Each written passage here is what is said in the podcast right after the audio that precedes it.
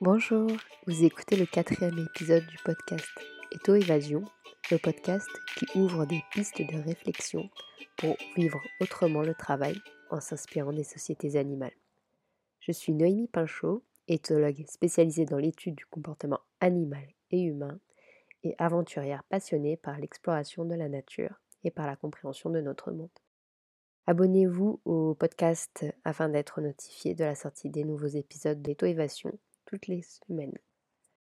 Aujourd'hui, je vais vous parler des bonobos. Alors, il faut savoir que le bonobo est une espèce à part entière de la grande famille des primates et elle a été découverte seulement en 1929. Donc, on commence seulement à étudier leur structure et aussi leur organisation sociale. Les bonobos vivent dans des sociétés de type fission-fusion, comme les chimpanzés. Alors la fission-fusion signifie qu'un groupe de bonobos pouvant atteindre les 100 membres, se répartissent en sous-groupes et les individus quittent et rejoignent les différents sous-groupes au fur et à mesure de la journée. Selon la théorie de l'évolution des espèces, les bonobos semblent être nos plus proches cousins vivants. Et oui, nous partageons avec eux nos arrière-arrière-grands-parents au niveau de notre histoire évolutive. Ainsi, nous avons plus de 98% de notre patrimoine génétique en commun avec celui du modomo. Tout ça pour vous dire que les bonobos nous ressemblent vraiment beaucoup. Ils ont aussi la réputation d'être des hippies à leur manière. Ils vont préférer se câliner plutôt que de se battre pour régler un conflit. Chez les bonobos, le mâle dominant sera choisi non pas pour sa force, mais pour sa faculté à maintenir la paix au sein de son groupe. Il faut aussi noter que chez les bonobos, les femelles ont une place importante dans l'organisation sociale. Ce sont elles qui gèrent en général les conflits, régulent les émotions et maintiennent la cohésion du groupe.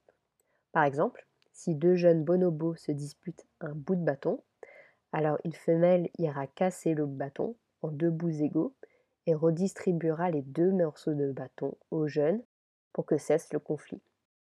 Et aussi si un conflit général éclate entre deux groupes de bonobos, alors les femelles iront câliner les mâles et les autres femelles de l'autre groupe pour réduire les tensions et ainsi rétablir la paix entre ces deux groupes. on pourrait penser qu'avec autant d'amour entre bonobos, il y aurait beaucoup plus de naissances, mais il est constaté que les femelles ont en moyenne un petit tous les 5 ans. Cela montre que les comportements à l'allure reproductive des bonobos sont en fait une stratégie efficace pour réguler les liens sociaux. C'est leur manière de gérer les conflits, et ça marche très bien pour eux. Les conflits éclatent généralement quand il y a un franchissement des limites, une carence sur un besoin spécifique ou une rupture d'équilibre en général. Et pour rééquilibrer le tout, les stratégies comportementales sont différentes selon les espèces, mais aussi selon d'autres facteurs comme la personnalité et l'environnement de l'individu. Les conflits sont quasi inévitables car notre monde est en mouvance perpétuelle et une situation peut évoluer vers une autre, ce qui entraîne irrémédiablement une rupture d'équilibre. Ces ruptures d'équilibre nous poussent alors à nous ajuster, nous réajuster selon nos propres bagages et selon aussi ce que nous propose la nouvelle situation. Nous parlons beaucoup en ce moment d'intelligence émotionnelle et cette tendance à vouloir comprendre les émotions pour vivre plus sereinement ces ruptures d'équilibre. Peut-être est-ce une solution à appliquer dans le monde de l'entreprise aussi. Et vous, quelles sont vos stratégies comportementales pour régler un conflit dans votre travail? Après la reprise des cours et la reprise du travail, je vous propose dans le prochain épisode d'Eto-Évasion de vous parler non pas de rentrée scolaire, mais de vous parler des oiseaux, et notamment des jets. Ces oiseaux sont des maîtres de la planification et de l'anticipation. Pourquoi avons-nous besoin d'anticiper un événement? Est-ce normal ou anormal? Nous allons voir qu'avec les G, tout est une histoire de survie, de probabilité. Je vous invite à laisser vos avis et vos commentaires pour lesquels je me ferai un plaisir de répondre.